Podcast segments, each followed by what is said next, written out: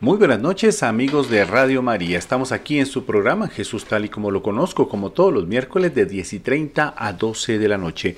Hoy los acompañamos. Carmen Castro y Carlos Fernando Parra, esperando que pasen una noche muy pero muy agradable en compañía de Jesucristo nuestro Señor y de la Santísima Virgen María. Bueno, hoy vamos a hablar de los propósitos para el año nuevo. No se desprendan aquí de Radio María, una sola radio, una sola misión.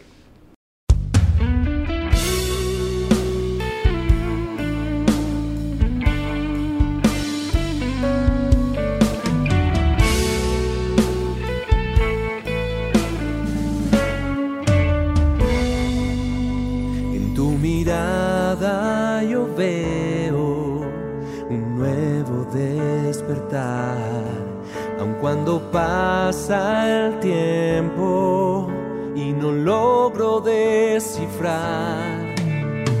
Tu fidelidad me ha hecho fuerte al fin. Con tu gran amor me has abrazado a mí y me has hecho entender para ti todo es posible. Con la fe, con la fe.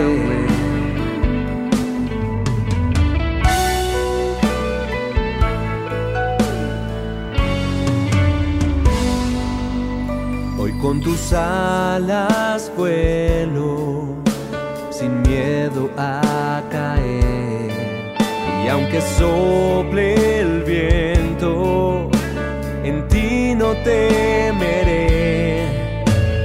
Tu fidelidad me ha hecho fuerte al fin. Con tu gran amor me has abrazado a mí y me has hecho entender para ti todo es posible con la fe.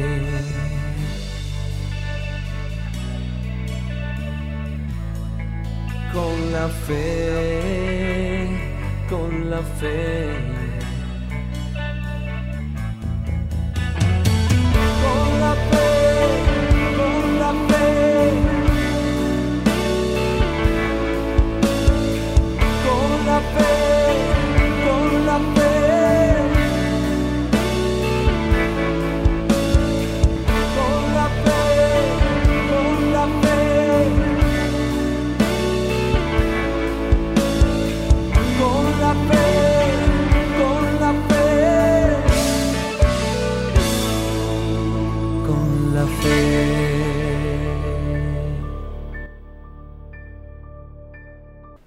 Radio María Colombia, una voz católica en sus hogares. Seguimos aquí en Jesús tal y como lo conozco, con los propósitos para el nuevo año. Les deseamos a nuestros oyentes que este año sea un año lleno de bendiciones, que sea un año lleno del amor de Dios para cada uno de los que Dios nos dio para amar y que este año sea mucho mejor que el año inmediatamente anterior. Vamos a hablar de los propósitos para el nuevo año. Y es costumbre que cada uno de nosotros, al finalizar el año anterior y comenzar el nuevo año, pues nos ponemos unos propósitos. Y a veces esos propósitos nos llevan a cosas físicas, a proyectos, a diferentes situaciones.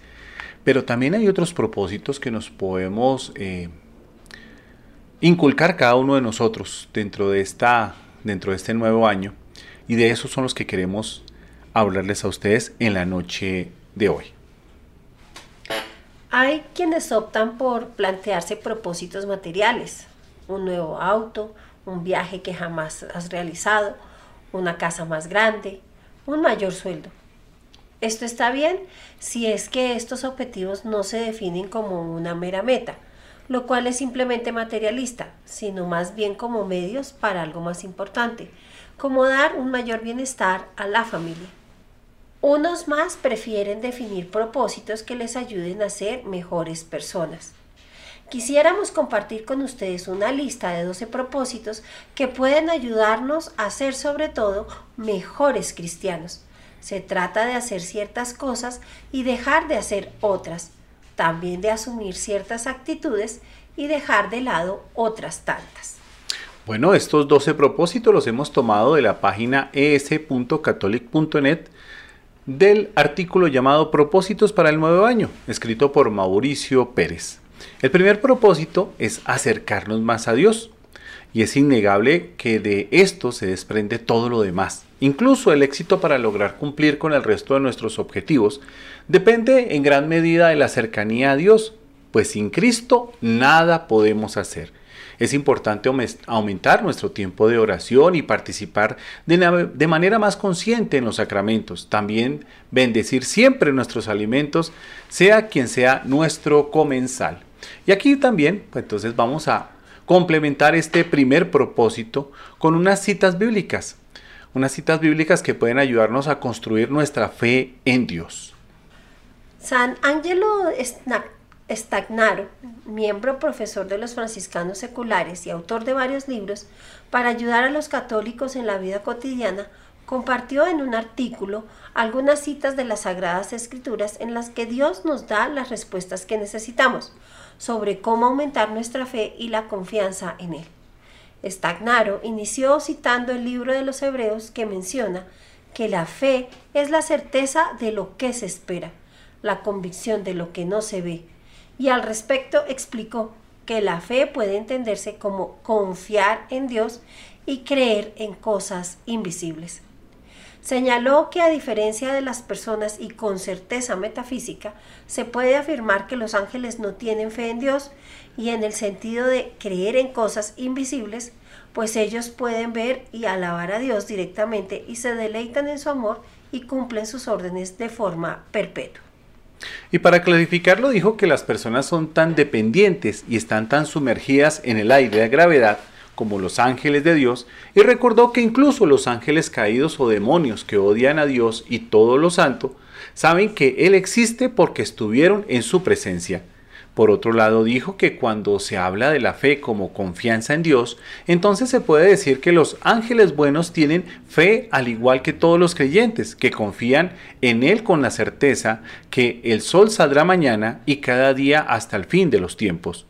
Como los cristianos, cristianos somos criaturas iluminadas solo por el bautismo y estamos invitados a llegar a comprender a Dios y su voluntad, Extagnar ofreció las siguientes 11 frases de la Sagrada Escritura para aumentar la fe. Esto lo estamos tomando de un artículo de asiprensa.com y con este pues obviamente queremos iniciar con ese propósito de acercarnos más a Dios. Entonces, esta primera frase recuerda que Dios es inmanente y nos ama. Aunque pase por quebradas oscuras, no temo ningún mal, porque tú estás conmigo, tu vara y tu bastón, y al verlas voy sin miedo. Salmo 23, versículo 4. El mundo es un lugar fracturado y nuestra existencia terrenal depende de él. Las fortunas y la salud van y vienen, somos criaturas frágiles, meras sombras de la gran imagen en la que Dios nos creó. Pero a pesar de las locuras y consternaciones, seguimos siendo sus hijos, a los que ha amado hasta la eternidad. Camina a nuestro lado como lo había hecho con nuestros antepasados en el Edén. Él nos protege de ser destruidos por el mal en el mundo. La segunda frase. Reza con insistencia.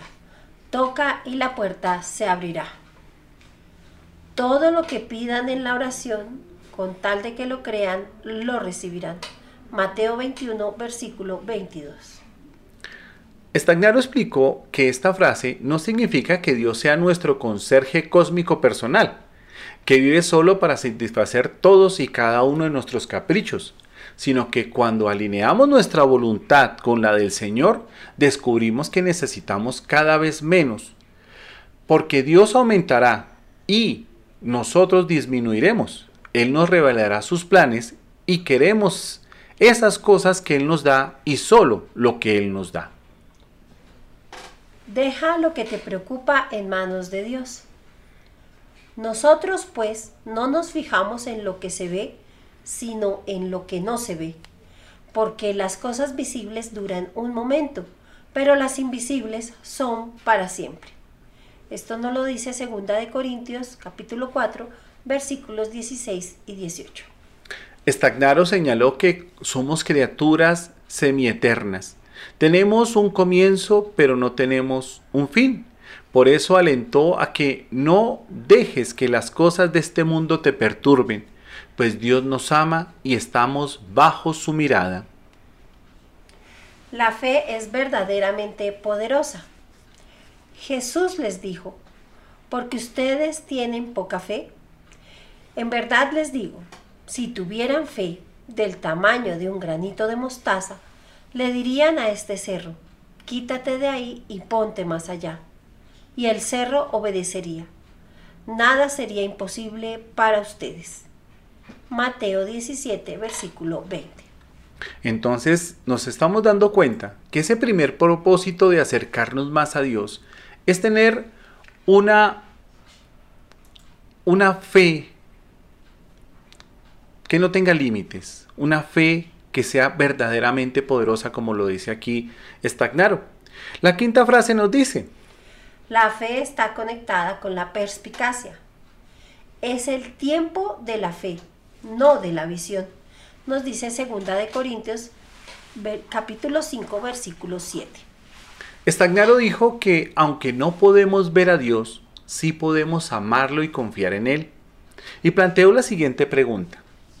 ¿De qué serviría la fe si Dios apareciera instantáneamente cada vez que un ateo lo arenga? sería una fuente de mucha confusión en lugar de una experiencia religiosa verdaderamente edificante. La fe es un regalo, no un truco escénico. Así como nadie se burla de Dios, los creyentes están llamados a creer sin ver. La fe es evidente e innegable, porque así como un cuerpo sin espíritu está muerto, así también la fe que no produce obras está muerta. Santiago 2, 26. Stagnaro dijo que muchos incrédulos se han convertido a la Iglesia Católica por el bien que han hecho, colectiva o individualmente. Algunos ejemplos son Eugenie Soli, Han Arok, Gary Copper, John Wayne, Bob Hope, Rianti Cartwright, Alec Guinness, Daniel Ali, entre otros.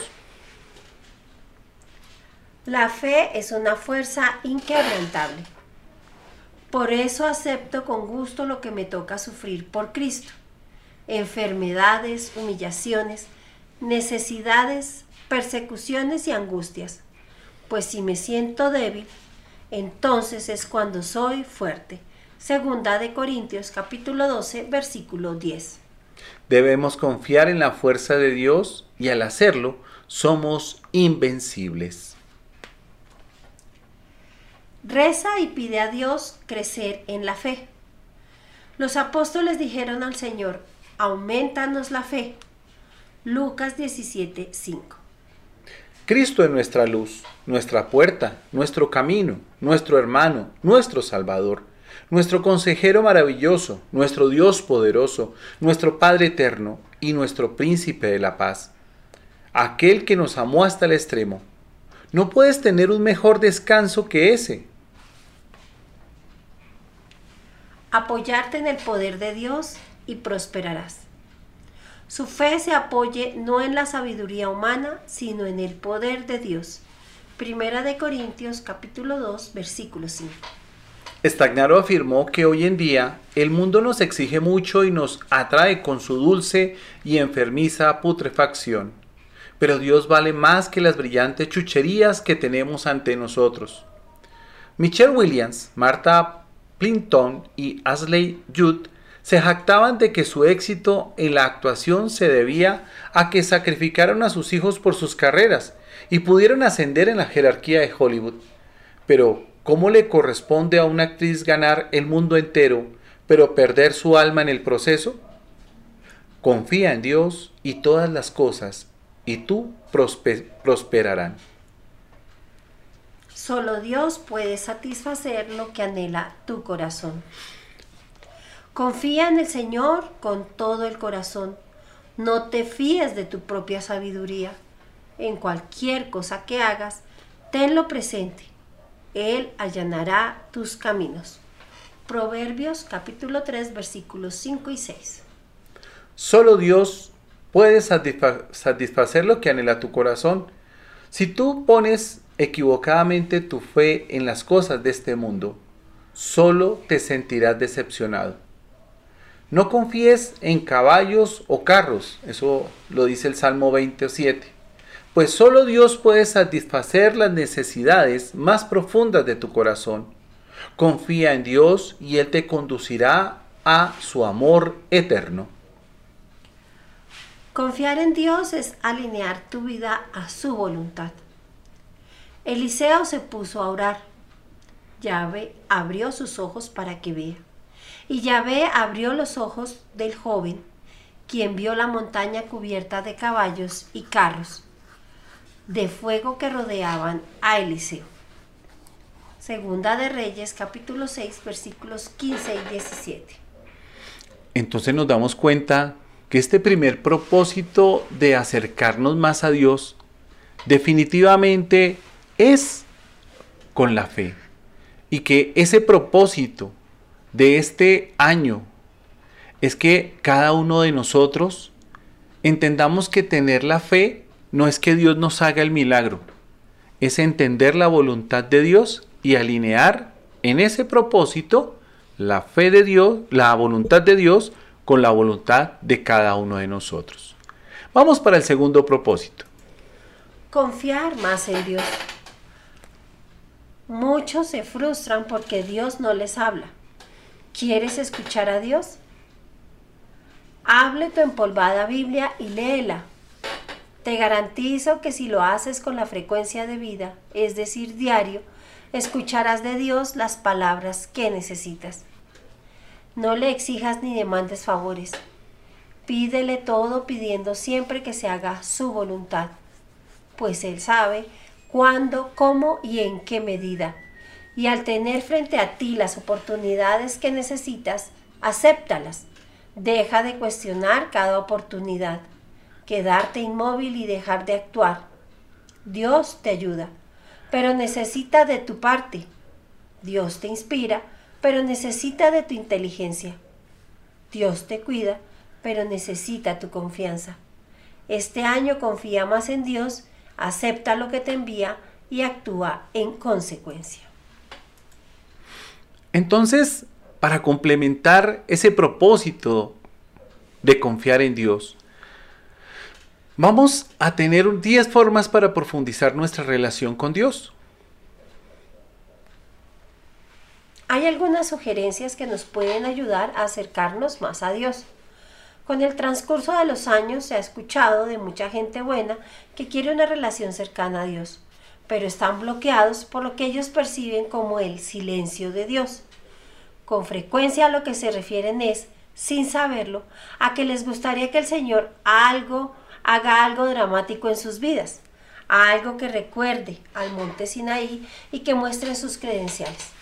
Pero típicamente Dios no obra de ese modo.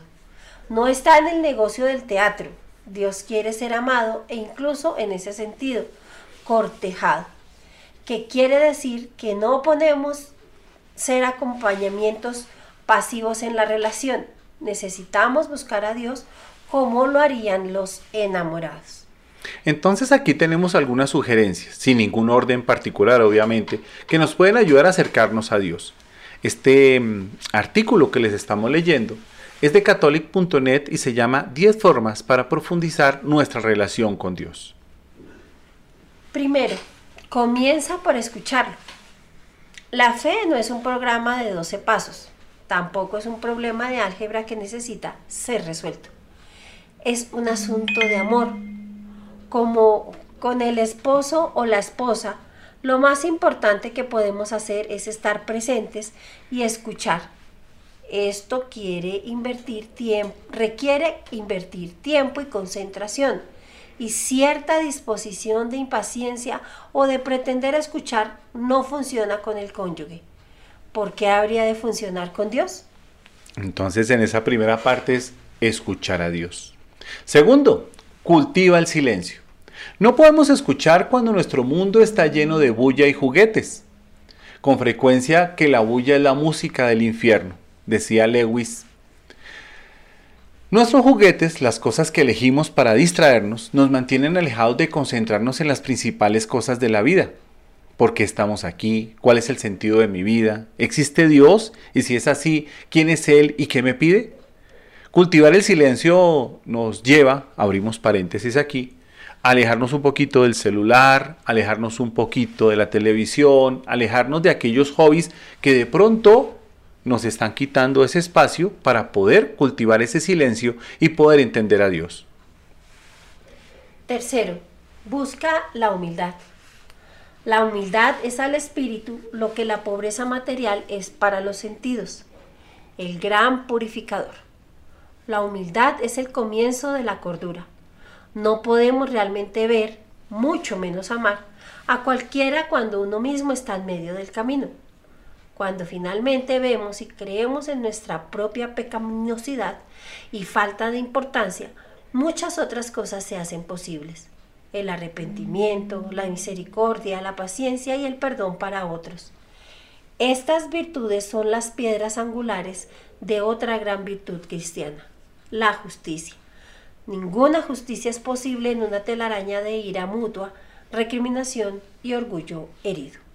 Bueno, vamos a dejar hasta ahí, vamos a un corte musical y esperamos que ustedes no se separen aquí de Radio María, una voz católica en sus hogares.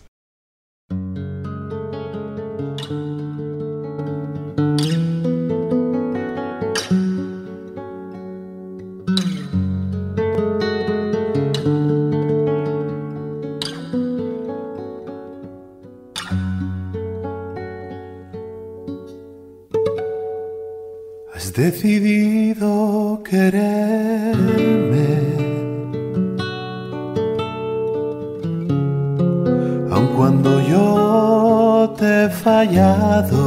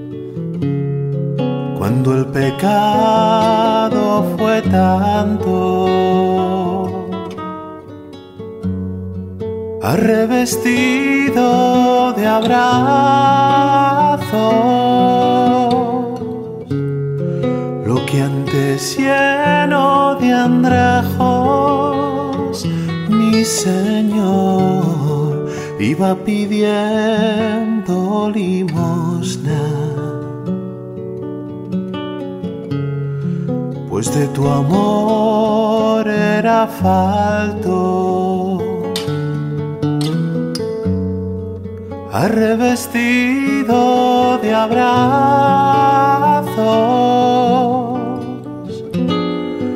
Lo que antes lleno de andrajos, mi Señor iba pidiendo limosna. Pues de tu amor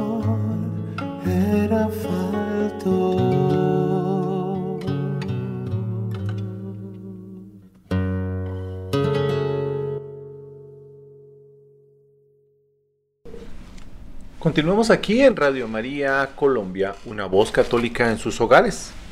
Les recordamos que para poder seguir extendiendo el manto de la Santísima Virgen María necesitamos de su colaboración, necesitamos de su donación. Recuerden que pueden hacer sus donaciones en cualquiera de nuestras oficinas a nivel nacional. También en Bancolombia por recaudo de caja pueden hacerlo al convenio número 18842 de la cuenta corriente 054 001 01 501. También en el Banco Bogotá, Banco Popular, en Baloto, en Efecti, por el proyecto Radio María número 011 591, referencia 1313. Proyecto Radio María número 110591, referencia 1313, donación mínima de 5 mil pesitos. Estamos en este programa haciendo una reflexión sobre los propósitos para el nuevo año.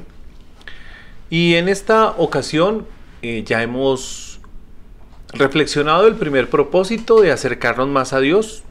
Estamos en este segundo propósito de confiar más en Dios.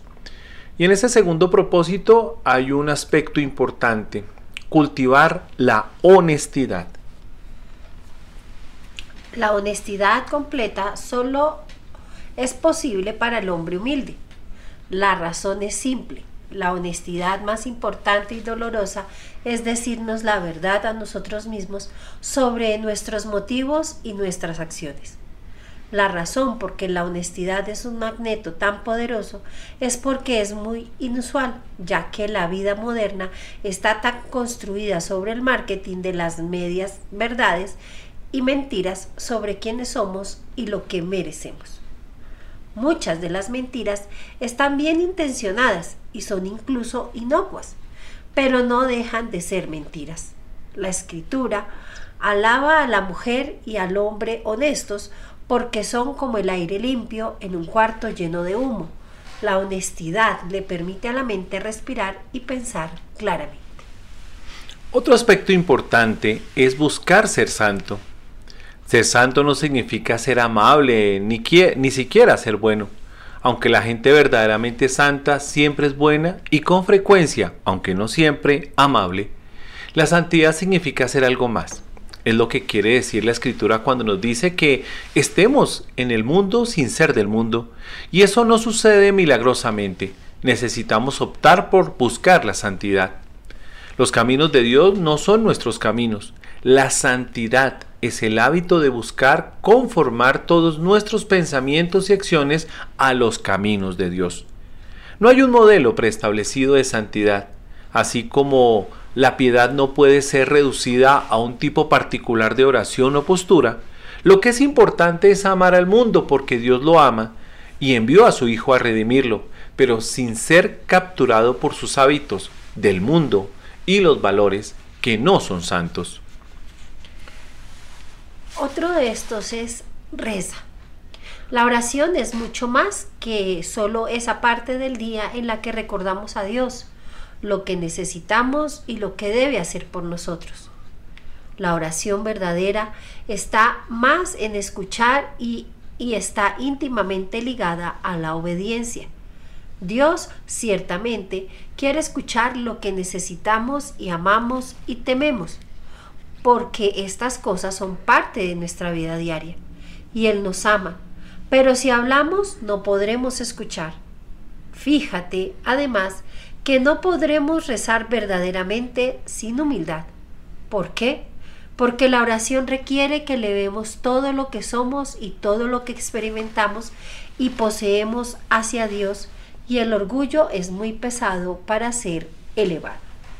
También otro aspecto importante dentro de estos propósitos que hemos visto para este año es leer. La escritura es la palabra viva de Dios. Cuando leemos la palabra de Dios nos encontramos con Dios mismo, pero hay más. Leer también sirve para otro propósito más sencillo. Calla la bulla que nos distrae de la reflexión fecunda. No podemos leer las cartas del diablo a su sobrino y ver un programa de televisión en serio y al mismo tiempo. Y eso es algo muy bueno. Por, por cierto, si no has decidido aún lo que vas a leer en este 2024, Lee la maravillosa historia corta de Tolkien titulada Hoja de Nigle. Te tomará menos de una hora, pero se quedará contigo para siempre. Y luego, lee la trilogía religiosa y de ciencia ficción de Lewis, Más allá del planeta silencioso. Un viaje a Venus y esa horrible fortaleza. Nunca más verás al mundo de la misma manera. Aquí nosotros tenemos que entrar a leer la palabra de Dios, pero también hay otros libros que nos pueden ayudar también a extender más nuestro vocabulario, a buscar mucho más, entender esa literatura tan famosa que de pronto nos hace ver la vida desde otra forma. Otro aspecto es cree y actúa. Nadie gana la fe. Es un don gratuito de Dios ante que necesitamos estar dispuestos y listos para recibirlo. Podemos disciplinarnos para estar preparados. Si buscas sinceramente la verdad, si deseamos las cosas más grandes que las que esta vida tiene para ofrecer, y si dejamos abiertos nuestros corazones a la posibilidad de Dios, entonces un día creeremos y creceremos. Así como cuando escogemos amar a alguien más y más profundamente y volcamos nuestro corazón sinceramente a la tarea, entonces tarde o temprano podremos hacerlo. Los sentimientos son volubles, con frecuencia engañosos. No son la sustancia de nuestra fe. Necesitamos ser agradecidos por nuestras emociones como dones de Dios, pero también necesitamos juzgarlos a la luz del sentido común. Enamorarse es solo el primer sabor del amor. El verdadero amor es más hermoso y más exigente que los primeros días del romance. Del mismo modo, una conversación al estilo del camino hacia Damasco no le sucede a mucha gente y ni siquiera San Pablo estuvo en el camino mucho tiempo. ¿Por qué? Porque al revelarse a sí mismo ante Pablo, Jesús inmediatamente le dio algo para hacer conocemos y amamos más profundamente a Jesús al hacer lo que nos pide que hagamos. En el mundo real, los sentimientos que perduran siguen a las acciones que tienen sustancia. Mientras más sinceros seamos en nuestro discipulado, más cerca estaremos de Jesucristo. Por eso los discípulos de Maús solo reconocieron a Jesús al partir el pan, solo al actuar en y sobre nuestra fe nuestra fe se hace plenamente real. Otro aspecto importante es que nadie llega al cielo solo. Todos necesitamos amigos y una comunidad. A un amigo mío que ha estado casado más de 40 años le gusta decir que el corazón de un mes matrimonio es la amistad. Cada matrimonio exitoso es al final de cuentas una profunda y particular forma de amistad que involucra honestidad, intimidad, fidelidad, sacrificio mutuo, esperanza y creencias compartidas. Todo matrimonio exitoso es además una forma de comunidad. Incluso Jesús necesitó estas dos cosas, amistad y comunidad. Los apóstoles no eran simplemente seguidores de Cristo, eran también sus hermanos y amigos, gente que lo conocía y lo apoyaba de modo muy cercano. Todos nosotros somos cristianos necesitados también de esas dos cosas. No importa si somos religiosos, laicos, diáconos, sacerdotes, solteros o casados, los amigos son vitales. La, la, comunidad es vital. Nuestros amigos expresan y modelan quiénes somos. Los buenos amigos nos sostienen y los malos nos socavan. Y por eso son tan decisivos para el éxito o el fracaso de la vida cotidiana. Otro, otro aspecto es Nada es más poderoso que los sacramentos de la penitencia y la Eucaristía para llevarnos al Dios que buscamos. Dios se hace disponible para todos cada semana en el confesionario y cada día en el sacrificio de la misa. No tiene mucho sentido hablar del silencio de Dios cuando nuestras iglesias están silenciosas por nuestra ausencia e indiferencia. Somos nosotros los que tenemos el corazón frío no Dios. Dios nunca ha sido superado en generosidad.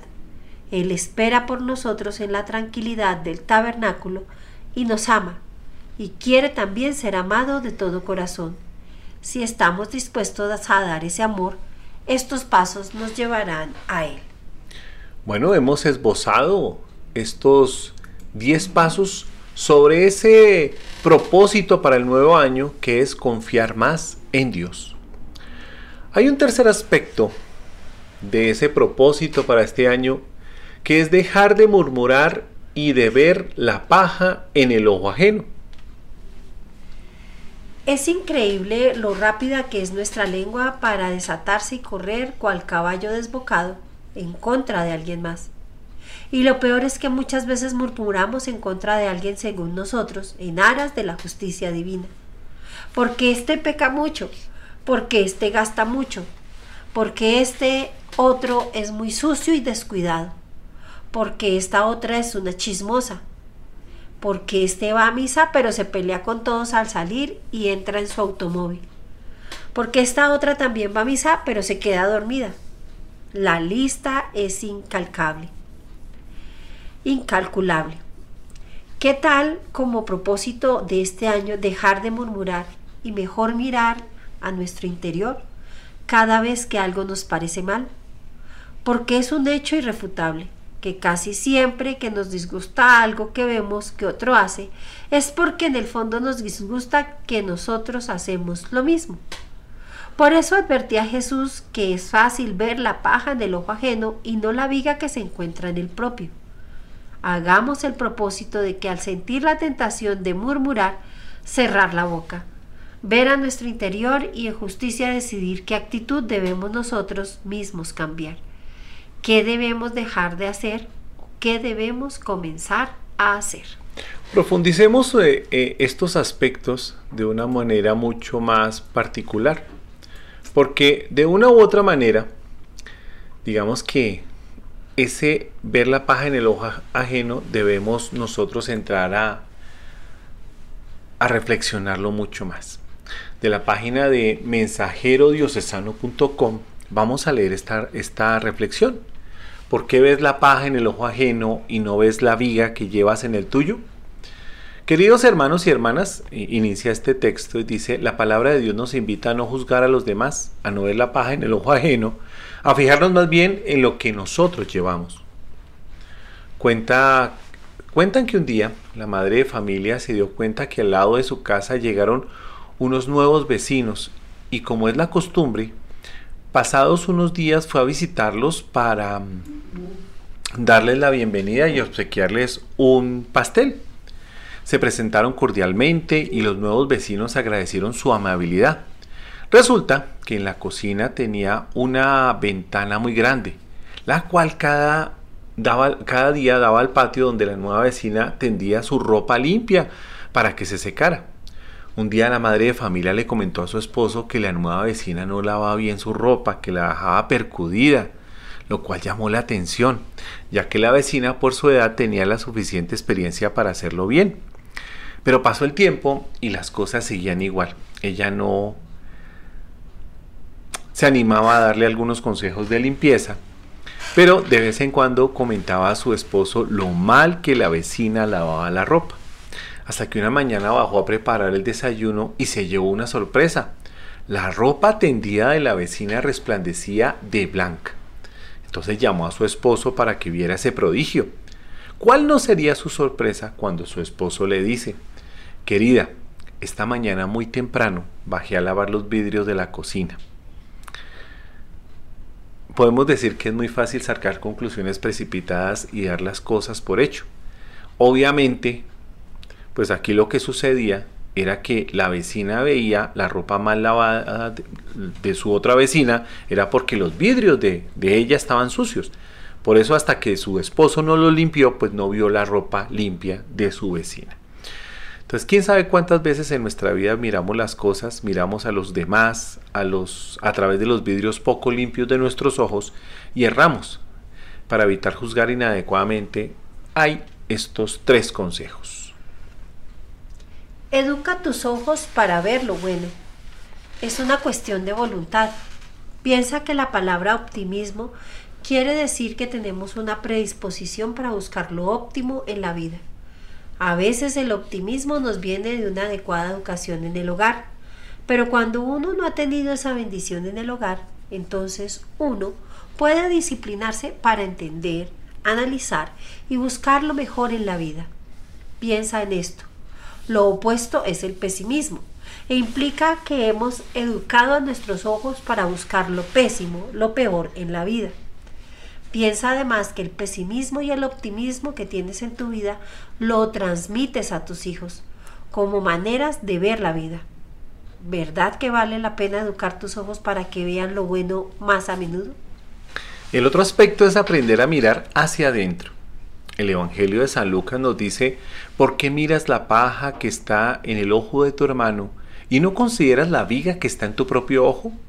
¿O cómo puedes decir a tu hermano, hermano, déjame sacar la paja que está en tu ojo, no mirando la viga que está en, en tu ojo? Hipócrita, saca primero la viga de tu propio ojo y entonces verás bien para sacar la paja que está en el ojo de tu hermano.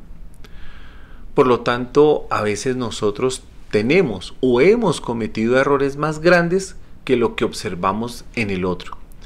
No juzgar implica una disciplina, darnos cuenta en qué momento empezamos a juzgar a alguien. Para entonces detenernos y mirar hacia nuestro interior, miramos a nosotros mismos, ver nuestra historia y los acontecimientos que hemos vivido. Disciplínate para detener la crítica. Hay una persona que cuando se reúne con sus amigos o familiares y alguien empieza a criticar, es consciente de que el espíritu de crítica es un veneno contagioso y le da un sabor al que uno puede aficionarse muy fácilmente. Entonces, la persona no entra en ese juego, detiene o desvía la charla hacia otro tema. Cuando alguien lanza una crítica hacia alguien y luego hace una pausa, esperando que se comente algo, esto indica que es el momento adecuado para desviar la comunicación. Es una muy buena costumbre que todos deberíamos adoptar. Buscar ser fiel discípulo de Cristo. El Señor dijo, por esto conocerán que son mis discípulos, si tienen amor los unos por los otros. Es así de simple. Quien ama a sus semejantes no critica. El evangelista San Lucas nos dice, el hombre bueno del buen tesoro de su corazón saca el bien, y el hombre malo del mal tesoro de su corazón saca el mal, porque la abundancia del corazón habla la boca. Si llenas tu corazón de lo bueno, gratitud, ideas edificantes, sentimientos nobles, poco a poco encontrarás grandes tesoros en tu corazón para compartir cuando nos disciplinamos para ver lo bueno, la vida nos enseña que nunca es bueno precipitarse en emitir juicios o ver lo malo en lo que me rodea. Recordemos lo que dice el Evangelio, porque miras la paja en el ojo ajeno y no ves la viga que llevas en el tuyo. Vamos entonces a un corte musical y no se separen aquí de Radio María para seguir hablando de esos buenos propósitos que tenemos para este nuevo año.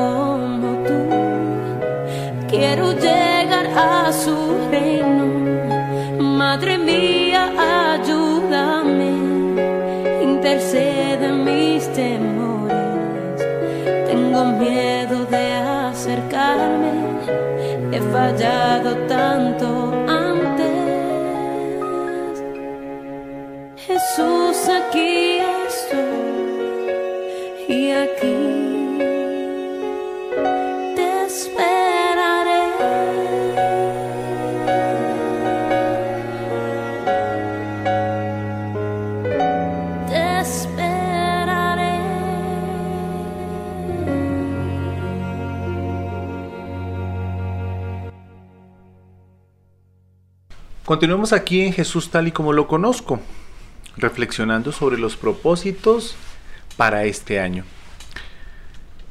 Y a continuación tenemos el propósito de ser portadores de ayuda y generadores de cambio. Es fácil criticar lo que no nos gusta, pero eso rara vez sirve de algo. A lo largo de este año, hagámonos el firme propósito de que cada vez que algo nos parezca malo, pensemos cómo ayudar para corregirlo o cambiarlo y actuemos en consecuencia. Si nada podemos hacer, mejor no estorbemos. Igualmente seamos solícitos para ayudar a todo aquel que lo necesita. Este artículo que vamos a compartir para complementar este propósito es de catholic.net y se llama Ser mensajero que anuncia la buena nueva, de Cipriano Sánchez. ¿Cómo van a invocar al Señor si no creen en Él? ¿Y cómo van a creer en Él si no han oído hablar de Él?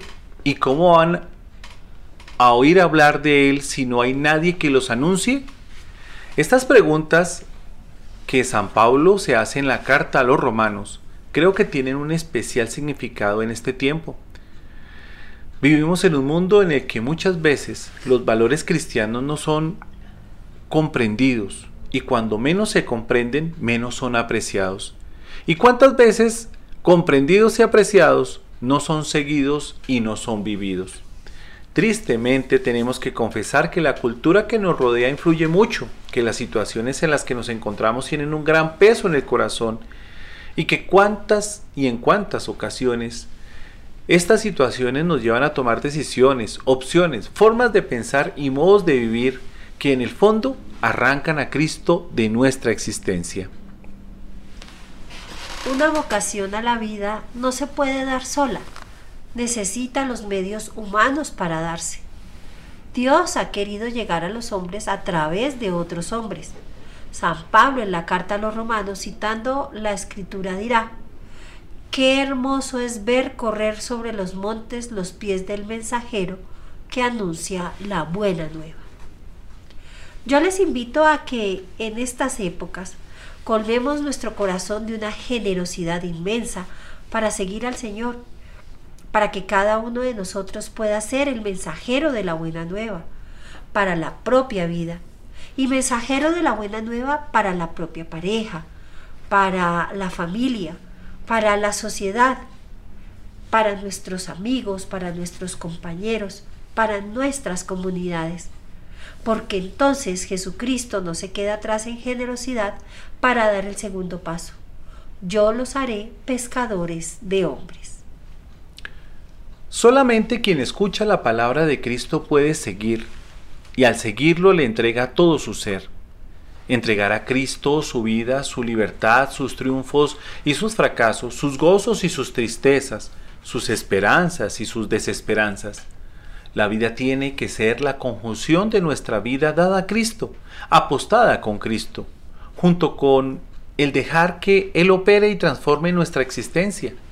La pregunta que todos deberíamos hacernos es ¿cómo entrego mi libertad a Cristo?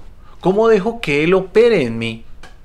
El hombre y la mujer no pueden seguir a Cristo. Ese Simón y ese Andrés que somos cada uno de nosotros, al escuchar el sígueme, puede no entregar su libertad a Cristo. Y en un primer momento parecería que no pasa nada. Y quizás es verdad, no pasa nada. Es decir, la ley de mi vida puede irse convirtiendo en nada, en una vida sin sentido porque he sacrificado lo que valía más por lo que me convenía más. Es una opción que el ser humano debe tomar. Seguir lo que vale más o seguir lo que me conviene más. Si sigo lo que vale más, cambiará mi vida. Si sigo lo que me conviene más, no pasará nada. Pero yo me pregunto, ¿quién es capaz de soportar la nada en el corazón? Hay que abrirse a Cristo. Hay que ofrecerle el corazón hay que permitir que el Señor nos tome y nos lance a una decisión coherente, madura y exigente de cara a Jesucristo. Que, este tiempo nos reafirme en el interior de cada uno de nosotros la decisión de ser, para que los que amamos, los auténticos pescadores de hombres, nos afiance en nuestro corazón la convicción de ser para los que nos rodean mensajeros que corren por los montes para llevar la buena noticia de Dios. ¿A ustedes no les pasa que cuando de pronto se encuentran con alguien, es muy bueno, es muy chévere que uno se acerque a esa persona y cuando hablas con ella hay esa situación de querer seguir hablando porque de pronto estamos dando las los mejores conceptos, estamos teniendo las mejores ideas y de pronto estamos dando la buena noticia de Dios en lo que hacemos? Evitemos entonces realmente el tener que hablar de otras cosas diferentes y ser siempre generadores de cambio, ser siempre portadores de la buena noticia. Otro aspecto es dejar de ofendernos por todo y de pelear contra todos.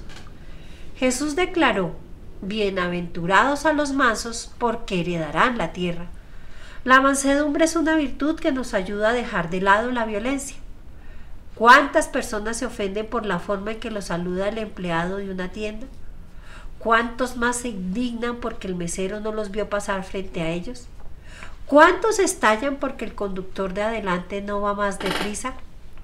¿Cuántos se encolerizan porque su hija no guardó el cepillo en el espejo? y en consecuencia agreden, gritan, insultan, ofenden, se vengan y toman represalias y lo peor, se amargan la vida y le amargan la vida a los demás. ¿Y cómo no me voy a enojar?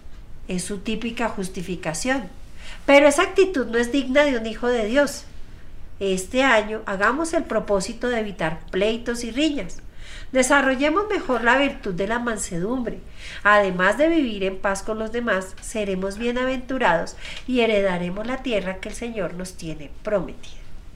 Este es un punto bastante importante y nos cae a todos. Muchas veces realmente nuestra vida no ha estado acorde con lo que queremos hacer, con lo que pensamos y con lo que decimos. Complementemos este punto entonces con perdonar al que nos ofende.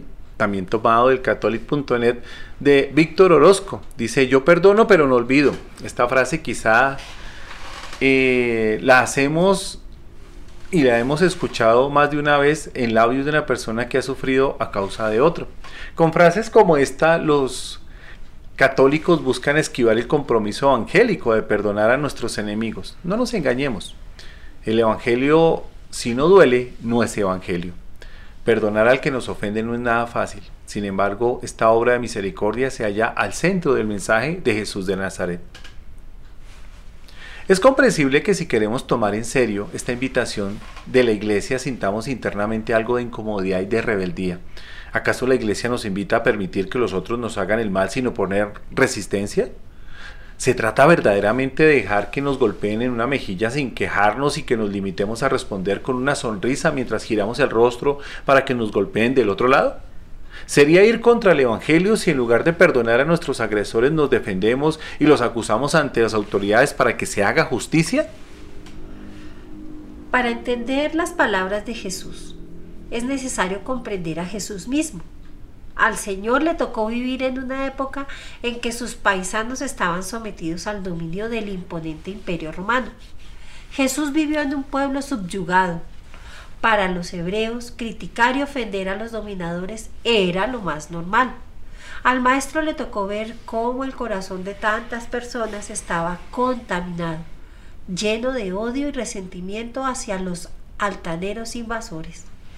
Jesús constató con gran tristeza que su pueblo, su gente, vivía esclavizado, no ya por un enemigo que se había infiltrado injustificadamente y los había sometido con violencia, vivían en una esclavitud aún más terrible y penosa, la esclavitud del espíritu. En este contexto se puede comprender por qué Jesús insistió tanto en el perdón a los que nos hacen el mal. Para los oyentes de su mensaje, esos que nos hacen el mal tenían un nombre y un rostro muy concreto. La intención de Jesús nunca fue la de provocar una revolución política. Su revolución era más ambiciosa, más profunda, más bella, la revolución del amor. Cuando Cristo invita a perdonar a los que nos hacen el mal, su intención no es la de promover la injusticia, invitándonos a soportar pasivamente el mal que nos hagan. A lo que invita es a liberar el corazón del odio y del rencor ante la injusticia que padecemos. Tenemos dos opciones, o guardamos rencores o perdonamos de verdad. Quien odia vive triste, traumado, insatisfecho. Quien perdona vive en paz, es libre y puede alcanzar más fácilmente la felicidad. Hace tiempo asistí al curso de psicología en que se hablaba sobre la terapia del perdón. Esto lo dice aquí el, el artículo que estamos leyendo. Y continúa el autor diciendo, no me sorprendió para nada que la conferencista afirmara que a veces las terapias consistían simplemente en ayudar al paciente a desahogar los rencores que guarda y en ayudarle a perdonar. De manera que la obra de misericordia, perdonar a los que nos ofenden, es un acto de misericordia hacia el prójimo, pero también hacia nosotros mismos. Quien dice yo perdono, pero no olvido, da a entender que perdona solo de palabra, pero en su interior guarda rencores.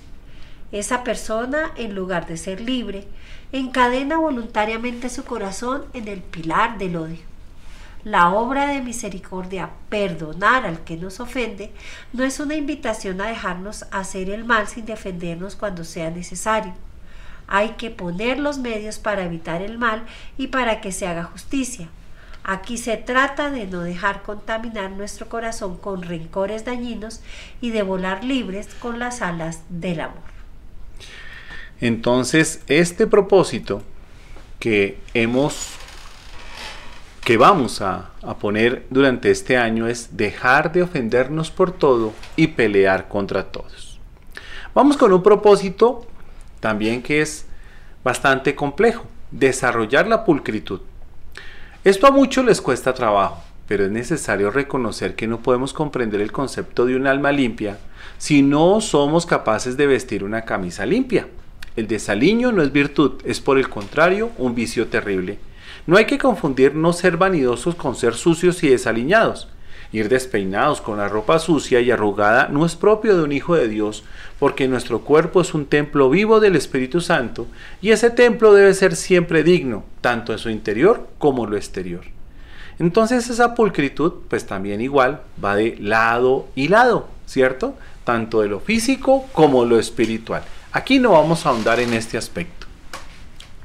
El siguiente aspecto es ser más laboriosos, sobre todo a los laicos. Dios nos ha confiado el orden de la creación. Debemos trabajar para hacer del mundo que Dios nos ha regalado uno mejor. Debemos también trabajar para crecer como personas en talento y dignidad. Para el Hijo de Dios es inaceptable el trabajo a medias entregando tarde o entregándolo tarde o mal hecho. El Hijo de Dios debe poner su sello en todas sus obras. Este año pongámonos a hacer nuestro trabajo con pasión y calidad, recordando siempre cuando Dios puso en manos de Adán el paraíso que había creado. Hay una oración de San José para antes del trabajo que cae muy bien en este aspecto y sería muy bueno que la leyéramos o que la reflexionáramos antes de empezar a trabajar. Y nos dice lo siguiente, glorioso San José, modelo de todos los que se dedican al trabajo, dame la gracia de trabajar con espíritu de penitencia para la expiación de mis numerosos pecados, de trabajar a conciencia, poniendo el culto al deber por encima de mis inclinaciones, de trabajar con recogimiento y alegría, considerando un honor emplear y desarrollar por mi trabajo los dones recibidos de Dios, de trabajar con orden, paz, moderación y paciencia, sin retroceder nunca ante el cansancio ni las dificultades, de trabajar sobre todo con intención pura y desapego de mí mismo, teniendo siempre ante mis ojos la hora de la muerte y la cuenta que deberé rendir del tiempo perdido, de los talentos desaprovechados, del bien omitido y de la vana complacencia en el éxito tan funesta para la obra de Dios. Todo por Jesús, todo por María, toda imitación de ti, oh patriarca San José, este será mi lema en la vida y en la muerte. Amén. Vámonos con otro propósito para este año. Ser limpios de corazón. Jesús prometió que los limpios de corazón verán a Dios. Sin embargo, los programas de TV cada vez más vulgares, las conversaciones con amigos y compañeros del trabajo cargados de palabras oeces, los chistes en doble sentido son fuertes barreras para mantener limpio el corazón. Este año que comienza, comprometámonos a mantener una diversión sana, conversaciones en la línea del respeto y un humor blanco que siempre divierte sin ofender ni contrariar a nadie más. Aquí en este aspecto entonces vamos a mirar lo que es tener un corazón limpio. Y este artículo también es tomado de catholic.net y dice la pureza del corazón. Este artículo es hecho por Juan Pablo Menéndez y empieza con el Evangelio según San Marcos del 7, capítulo 7, versículos del 14 al 23. Llamó otra vez a la gente y les dijo, Oídme todos y entended. Nada hay afuera del hombre que entrando en él pueda contaminarle, sino lo que sale del hombre, eso es lo que contamina al hombre. Quien tenga oídos para oír, que oiga. Y cuando apartándose de la gente entró en casa de sus discípulos, le preguntaban sobre la parábola, él les dijo, ¿con que también vosotros estáis sin inteligencia? ¿No comprendéis que todo lo que de afuera entra en el hombre no puede contaminarle? Pues no entra en su corazón, sino en su vientre y va a parar al excusado. Así declaraba puros todos los alimentos y decía, lo que sale del hombre, eso es lo que contamina al hombre, porque de dentro del corazón de los hombres salen intenciones malas, fornicaciones, robos, asesinatos, adulterios, avaricias, maldades, fraude, libertinaje, envidia, injuria, insolencia e insensatez. Todas estas perversidades salen de dentro y contaminan al hombre. Hay una oración importante aquí que nos dice, Señor, soy incapaz de comprender por qué frecuentemente caigo en la tentación de acordarme en mi propio yo, de acomodarme en mi propio yo, y solo quiero entender lo que me gusta. Por eso hoy me acerco a ti en esta oración. Abre mi entendimiento y mi corazón para que sepa ser tu discípulo misionero. Petición. Jesús, ayúdame a tener un corazón puro y abierto a escuchar siempre tu palabra. Esta es una meditación del Papa Benedicto XVI sobre este tema. Más allá de la cuestión inmediata relativa a los alimentos, podemos ver en la reacción de los fariseos una tentación permanente del hombre, la de identificar el origen del mal en una causa exterior. Muchas de las ideologías modernas tienen, si nos fijamos bien, este presupuesto. Dado que la injusticia viene de fuera, para que reine la justicia es suficiente con eliminar las causas exteriores que impiden su puesta en práctica. Esta manera de pensar, advierte Jesús, es ingenua y miope. La injusticia, fruto del mal, no tiene raíces exclusivamente externas. Tiene su origen en el corazón humano, donde, nos, donde se encuentra el germen de una misteriosa convivencia con el mal. Lo reconoce amargamente el salmista. Mira la culpa, nací, pecador me concibo, mi madre. Pecador me concibió mi madre. Si el hombre es frágil a causa de un impulso profundo que lo mortifica en la capacidad de entrar en comunión con el prójimo, abierto por naturaleza al libre flujo de compartir, siente dentro de sí una extraña fuerza de gravedad que lo lleva a desplegarse en sí mismo, a imponerse por encima de los demás y contra ellos.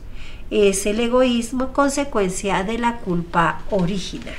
Esto lo escribió eh, el Papa Benedicto XVI, octubre 30 de 2009. Y terminemos entonces con un propósito.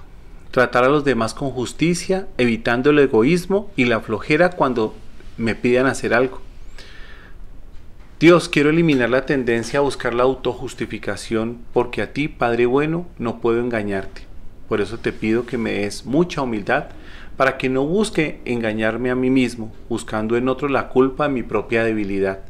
Señor, purifica mi corazón, ayuda a dejarme cautivar por la autenticidad que brilló siempre en tu vida, superando con humildad la hipocresía, el disimulo y la justificación. Bueno, nos vamos entonces a un corte musical, no se desprendan ustedes aquí, de Radio María, una voz católica en sus hogares.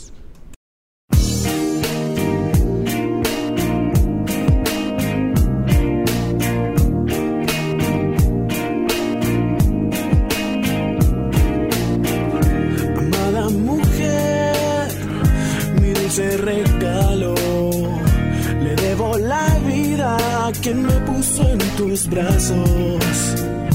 Amada mujer, bendición del cielo. Me miro en tus ojos y me siento tan pequeño. ¿Quién pudo ser tan grande para dar tanto amor? Para que entre su vientre se plantara una flor. Para que con su llanto se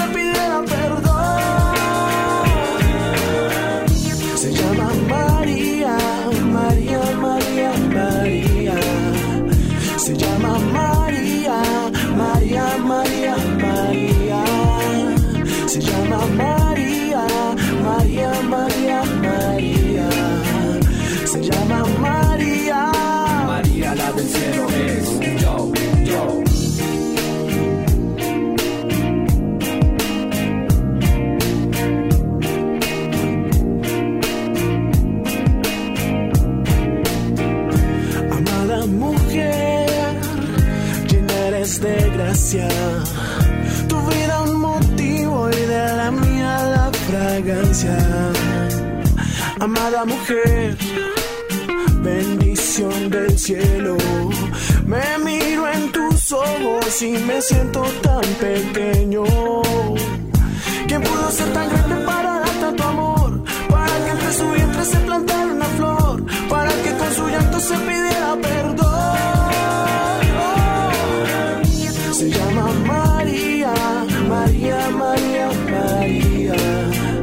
Se llama María,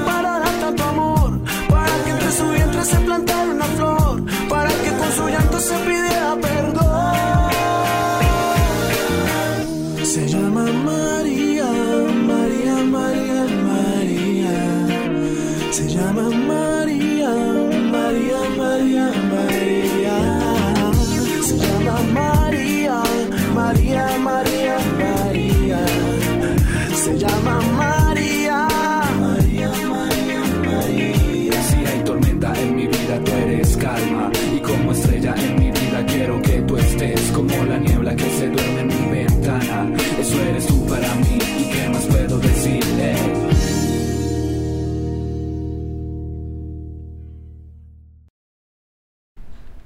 Radio María Colombia, una voz católica en sus hogares. Continuamos entonces con los propósitos para este nuevo año. Ya hemos hecho un recorrido durante este programa y en esta última parte vamos a hablar sobre dar más tiempo a nuestra familia. Bien que lo sabemos, pero bien que fingimos excusas para no cumplirlo. Necesitamos trabajar mil horas extras para pagar más horas de guardería y más maestros privados y más cursos de que sé yo para que nuestros hijos estén en un lugar seguro para poder trabajar más, para tener más dinero, para pagar más guarderías, maestros privados y cursos mientras trabajamos más. El ridículo torbellino que termina para destruir las familias mientras alguien escala peldaños y amasa fortunas. Basta ya. Este año fijemos bien nuestras prioridades. Dios, familia y trabajo. En ese orden. El resto Dios lo dará por añadidura. El siguiente artículo es también tomado de catholic.net y se llama La virtud de administrar el tiempo en familia. Es tomado también de la página micumbre.com que lo tomó catholic.net. El tiempo es una de las pocas cosas que nos iguala a todos. Es limitado y no recuperable. Todos disponemos de 24 horas diarias. Nadie puede tener ni más ni menos. Por mucho que quiera añadir o quitar. Ni los ricos tienen más horas ni los pobres tienen menos. Pero cada persona lo administra de forma diferente. Si se organiza bien y no lo desperdicia, le podrá sacar provecho y le cundirá más. Los padres tienen que tener disciplina, de poner un orden de preferencia o importancia a cada una de las cosas que tienen que hacer para así dar tiempo a sus hijos. No hacer primero las cosas que menos les cuestan, sino las que necesitan hacer primero, aunque sean las más costosas o menos agradables, teniendo el sano egoísmo propio para saber valorar lo importante y lo superfluo, lo que puede esperar y lo que no puede esperar. Para aprovechar mejor el tiempo hay que preparar unos objetivos bien claros, diseñar el proceso, el aprovechamiento y control, establecer prioridades y saber delegar, pues esto es un acto que indica una buena utilización de la inteligencia, de la energía y del tiempo disponible para realizar el trabajo pendiente o las acciones que haya que hacer. Los padres tienen que hacer las funciones de la casa eligiendo entre ellos quién mejor las puede hacer. Si les, así les ocupará menos tiempo en hacerlas y podrán hacerlas mientras tanto las cosas necesarias. El tiempo es oro, pero hay que saberlo administrar para encontrar su verdadero valor, el cual casi siempre se puede expresar económicamente. Pero hay que ir a, comprarlo a otra persona que esté dispuesta a vender el suyo para que haga lo que algunos no saben o pueden o no quieren hacer. Es muy difícil comprar el tiempo que los padres deben dedicar a la educación de los hijos, por lo que tienen que ser muy exigentes en esa compra, precisamente cuando se trata de los maestros, tutores, educadores, pues están apostando por el futuro de sus hijos, ya que muy pocas personas u organizaciones pueden educar mejor que los padres en las virtudes y valores humanos. Los padres tienen que dedicar a la familia el máximo y mejor tiempo posible, pues además de que se lo merecen, es su obligación dárselo y es el mejor regalo que pueden recibir. No pueden esperar a que se lo den, cuando los padres quieren o si quieren. Dios perdona, las personas perdonan, pero el tiempo no perdona. Sí, ni se puede regresar. El mundo está muy necesitado de los padres para que entreguen su tiempo a las familias. Si lo hicieran masivamente se evitaría que la soledad y la falta de transmisión de conocimientos fueran las dos de las carencias mayores que hoy en día tenemos.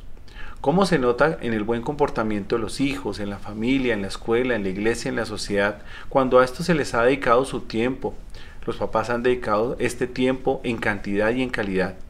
Si los padres no tienen tiempo para hacer las cosas que deben hacer por sus hijos, otros llegarán y se las darán, pero es muy posible que caigan en las redes de gangas, narcotraficantes, golfos y similares, y también llamadas familias alternativas que ofrecen sustituir malévolamente el cariño y la atención que los padres han negado a sus hijos porque no tenían tiempo. Es totalmente necesario practicar las virtudes y valores humanos, siguientes para que el tiempo cunda y poder aprovecharlo bien aprovechar autodisciplina, diligencia, disciplina, constancia, diligencia, esfuerzo, hábito, fortaleza, lucha, laboriosidad, orden, pensar, responsabilidad, sacrificio y voluntad.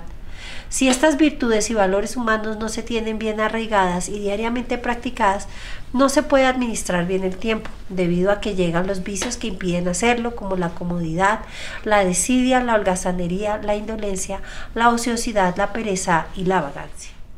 La práctica de estas virtudes y valores humanos, hasta que se conviertan en hábitos, enseñará a los padres y a los hijos a hacer los las programaciones del tiempo, utilizando plazos cortos para poder cumplirlos y analizar con más facilidad los errores o equivocaciones, y sobre todo para poder equilibrar el perfeccionismo con la realidad del tiempo y de la calidad conveniente, y así no caer en el concepto de posponer todo para otra ocasión.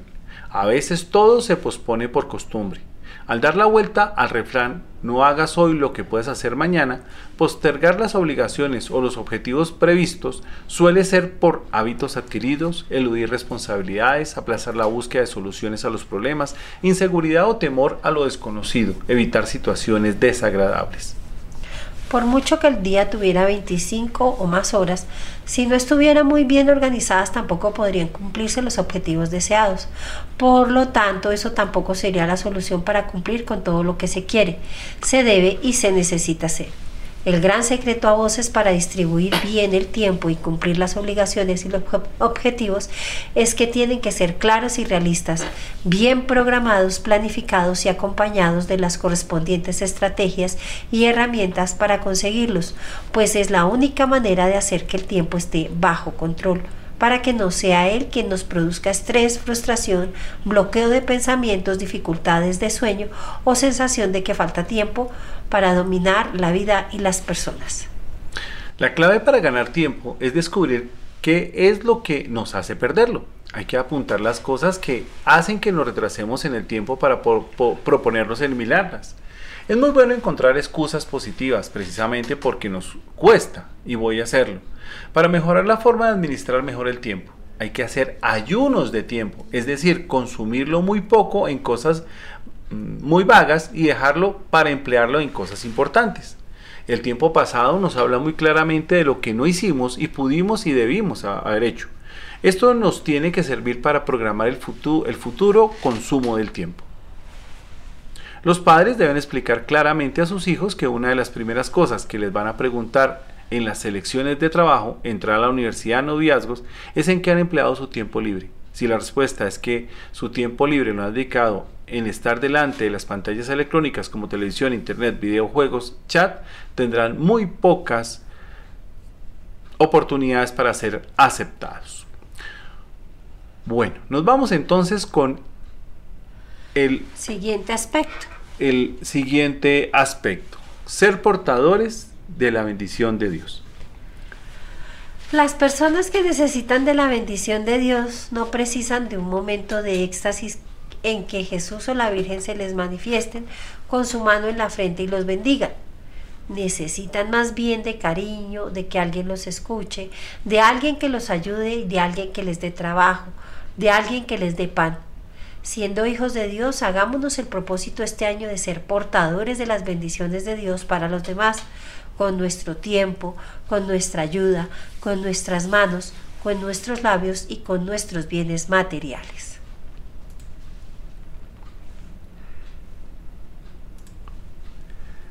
Entonces, para esa bendición, ¿cierto? Vamos a tomar también un artículo que se llama Hoy es día de bendecir y ser bendecido. Cuando disponemos nuestro corazón para bendecir a las personas con quienes convivimos, la luz de Cristo nos cubre y pasamos a ver la vida y las personas con una nueva óptica. Muchas veces nuestros sinsabores, nuestros negativismos y las críticas oscurecen nuestra visión y nuestro corazón. Y nos tornamos incapaces de ver las cosas como ellas son. Somos invitados a mirarnos a mirar a las personas y el mundo que nos rodea con la mirada de Jesús. Solamente con el auxilio de la gracia de Dios seremos capaces de percibir lo bonita que es la vida. Aunque las dificultades golpeen nuestra puerta, cultivemos el buen humor, la alegría y la disposición de amar y bendecir a los demás. Hoy no puede ser solamente más un día de nuestra vida Hagamos un firme propósito de bendecir y decir palabras de ánimo, de consuelo al prójimo. Esté seguro y creemos seremos nosotros los primeros beneficiados por la gracia de Dios. Recemos por las personas que nos persiguen, que nos desprecian, que nos critican, que nos difaman y por quien tenemos antipatía. En Timoteo, 1 Timoteo capítulo 2, versículo 8 dice, quiero pues que los que oren los hombres en todo lugar, que levanten al cielo manos limpias, sin enojos ni discusiones. Entonces, esperamos que obviamente a partir de hoy sigamos bendiciendo a aquel que está a nuestro lado, aquel hijo que va a salir de nuestra casa, aquel papá que está en nuestra casa, aquellos con quien convivimos, que bendigamos aquello que nos ha pasado, ya sea bueno o no tan bueno, y que estos propósitos que hemos compartido con ustedes para este inicio de año los podamos llevar a cabo, esos propósitos de acercarnos más a Dios, de confiar más en Dios, de dejar de murmurar y de ver la paja en el ojo ajeno, de ser portadores de ayuda y generadores de cambio, de dejar de ofendernos por todo y de pelear contra todos, de desarrollar la pulcritud, de ser más laboriosos, de ser limpios de corazón, de tener más tiempo para nuestra familia. Obviamente aquí hablamos de los papás y los hijos, pero también nosotros debemos tener tiempo para nuestros hermanos, tener tiempo para nuestros padres, tener tiempo para aquellos familiares que están alejados y tener tiempo para aquellos amigos que también son como nuestra familia. De disfrutar más la vida que Dios nos da. De ser portadores de la bendición de Dios.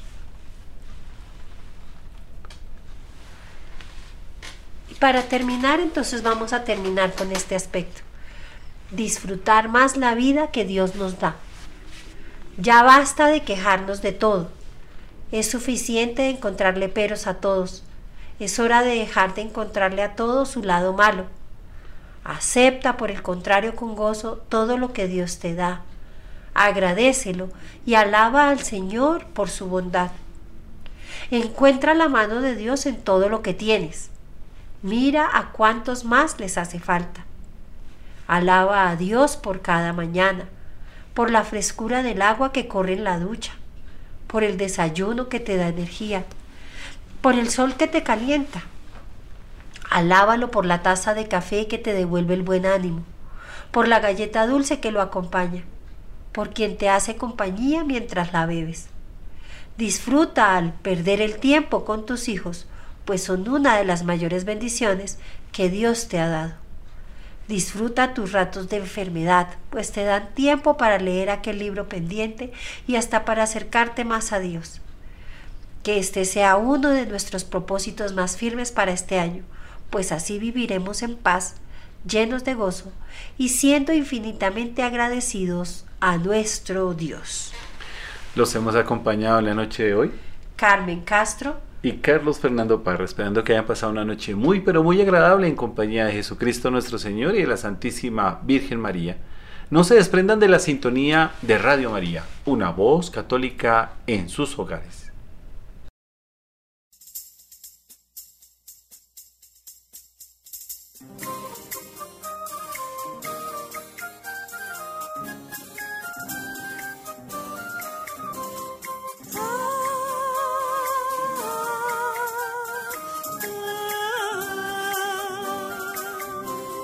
Bienaventurado, bienaventurado, pues de ti será el reino de los cielos. Bienaventurado, bienaventurado, pues de ti será el reino de los cielos. Cuando tu corazón abra sus puertas y puedas amar con ternura y sinceridad cuando la mansedumbre se adentre en tu vida y una sonrisa de paz brilla en tu rostro, serás bienaventurado,